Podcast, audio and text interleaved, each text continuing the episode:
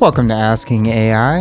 In this episode, I'm going to be asking How do you view the debate between national security and individual privacy rights, especially in the context of surveillance? So let's just jump right into it, starting off with Bing AI. This is a complex and controversial topic that has no easy answer. There are valid arguments on both sides of the debate, and the different situations may call for different approaches. Here are some of the main points that I found from the web search results. National security is the primary responsibility of the government, and it is essential to protect the country and its citizens from external and internal threats. Surveillance can be a useful tool to prevent and detect terrorist attacks, cyber attacks, espionage, and other crimes that could harm the nation's interests and security. Individual privacy rights are also fundamental to the American democracy, and they reflect the values and principles of the Constitution. Privacy is not only a legal or constitutional right, but also a human right that allows people to express themselves freely, maintain their dignity, and pursue their happiness. Surveillance can infringe on these rights and create a chilling effect on civil liberties such as freedom of speech, association, and religion. The debate between national security and individual privacy rights is not a zero sum game where one has to be sacrificed for the other. There are ways to balance the two interests and achieve both goals, such as establishing clear and transparent laws and regulations ensuring judicial oversight and accountability, and respecting the proportionality and necessity principles. Surveillance should be conducted only when there is a legitimate and compelling reason and with the least intrusive means possible. I hope this helped you understand the debate better. If you have any follow up questions, feel free to ask me. I feel like it was a concise answer, but it also didn't really dive into much. It didn't give its own perspective. It just kind of gave summaries that I found on the internet. All right, here's the answer from ChatGPT. The debate between national security and individual privacy rights is a complex and often contentious issue that touches on the core values of safety, freedom, and the role of government. Here's a multifaceted look at the key points of this ongoing debate. 1. National security concerns. Proponents of increased surveillance argue that it's essential for the protection of a country and its citizens. They maintain that the government needs certain powers to prevent terrorist attacks, cyber threats, and other criminal activities that could harm the nation. The use of surveillance and data collection is often justified as a necessary tool to track and stop potential threats before they materialize. 2. Privacy rights advocacy. On the other side, advocates for individual privacy assert that the right to privacy is fundamental and should not be compromised. They fear the erosion of civil liberties and point out the potential for government overreach and abuse of power. There is also concern about the lack of transparency and accountability in how collected data is used. 3. Legal and ethical balance. The legal framework governing surveillance and privacy often seeks a balance between these competing interests. For instance, laws may allow surveillance but with strict oversight and judicial approval processes to prevent abuse.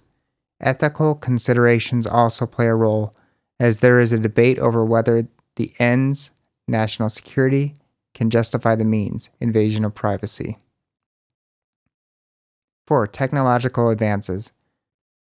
The rapid advancement of technology adds another layer to this debate. With the rise of digital communication and the Internet of Things, there are more ways than ever for governments to collect data.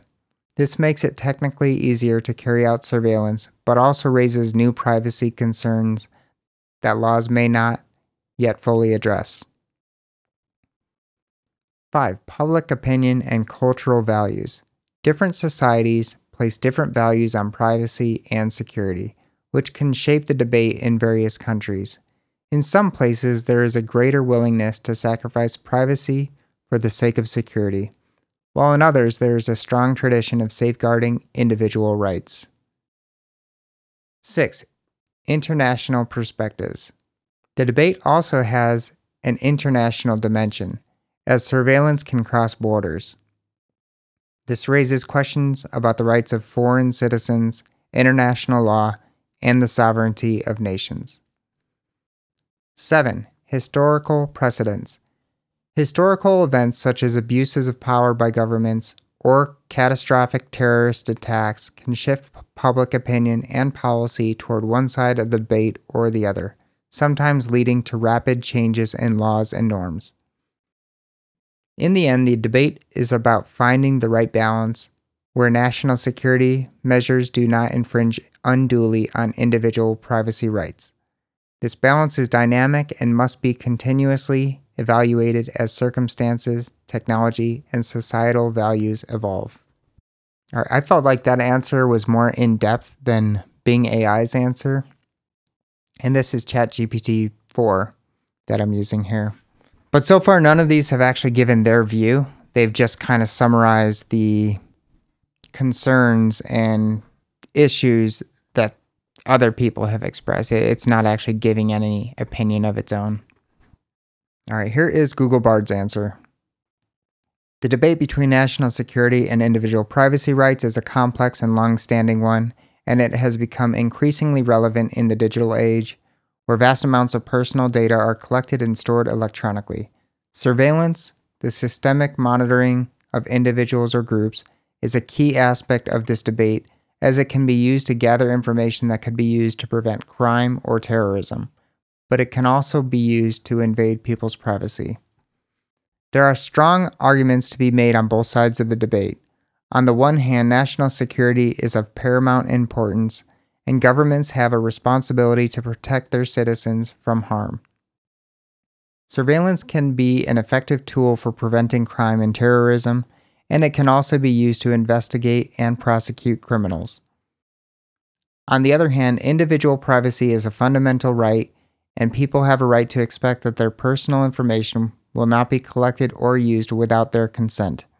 Excessive surveillance can create a chilling effect on free speech and association, and it can also lead to abuse of power.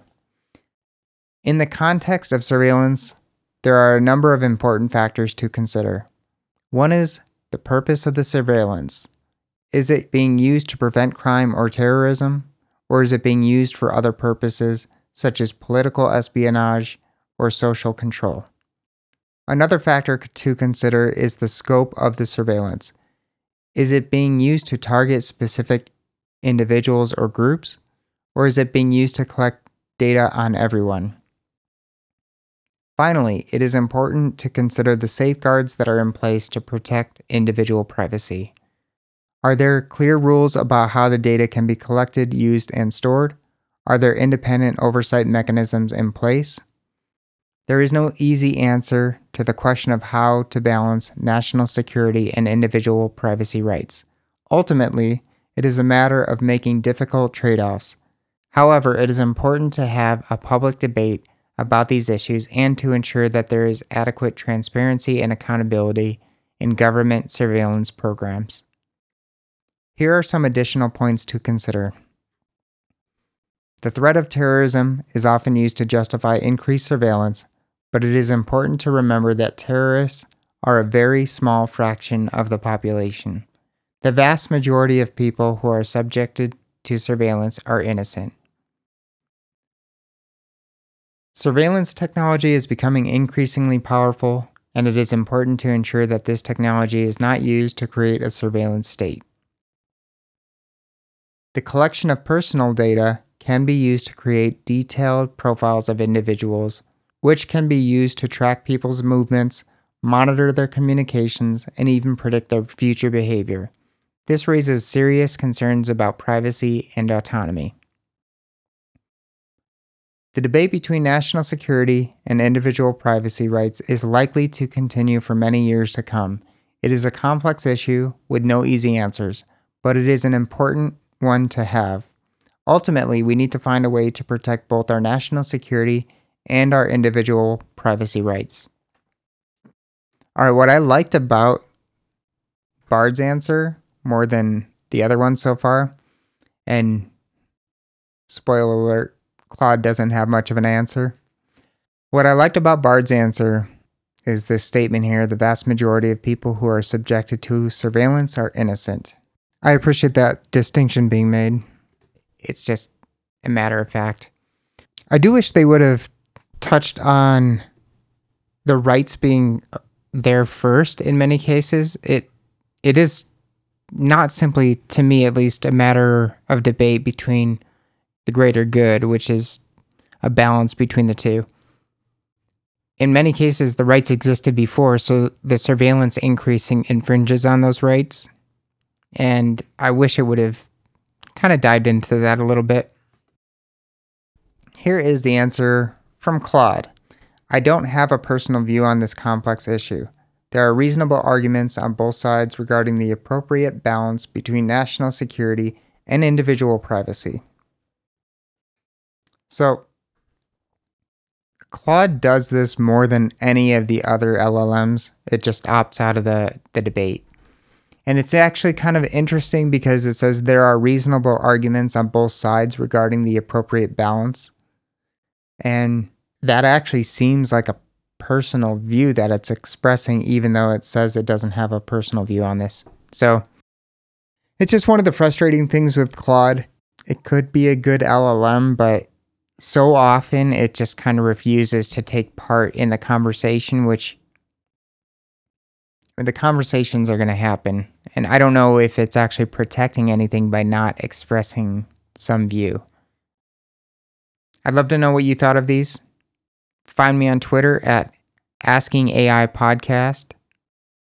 If you're on Apple or Spotify or another podcast platform that allows you to leave a five star review and you feel like I've earned it, please go ahead and do that for me. It really helps out a lot. And if you enjoyed this, share it with somebody who might enjoy it too. That's it for this episode of Asking AI. Until next time.